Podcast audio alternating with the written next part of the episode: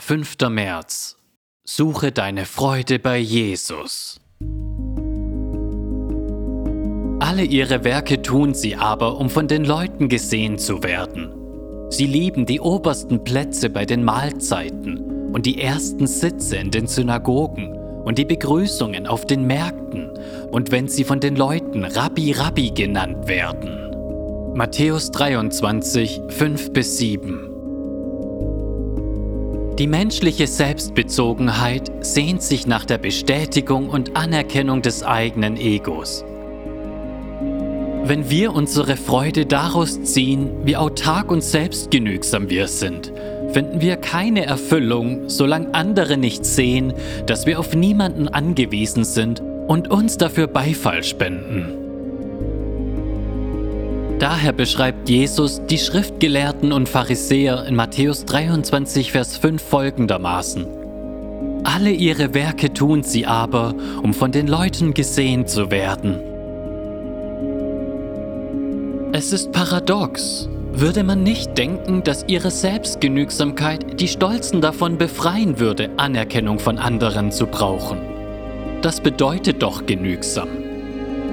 Es gibt jedoch eine offensichtliche Lehre in dieser sogenannten Selbstgenügsamkeit. Unser Ich ist gar nicht dafür geschaffen, bei sich selbst Erfüllung zu finden oder sich auf sich selbst zu verlassen. Es kann nie selbstgenügsam sein. Wir sind nicht Gott. Wir sind in seinem Bilde geschaffen. Was uns Gott ähnlich macht, ist nicht unsere Selbstgenügsamkeit. Wir sind Schatten und Echos. Es wird immer eine Leere in der Seele bleiben, wenn wir versuchen, aus uns selbst heraus Erfüllung zu finden.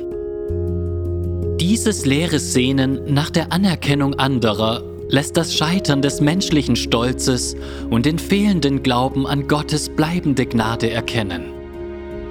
Jesus sah die schreckliche Folge dieses Drangs nach menschlicher Ehre. Er benannte das Problem in Johannes 5, Vers 44.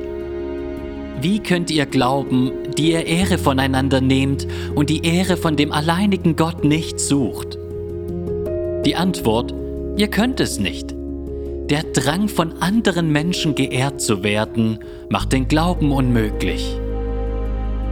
Warum? Weil der Glaube wegsieht vom eigenen Ich und hin zu Gott.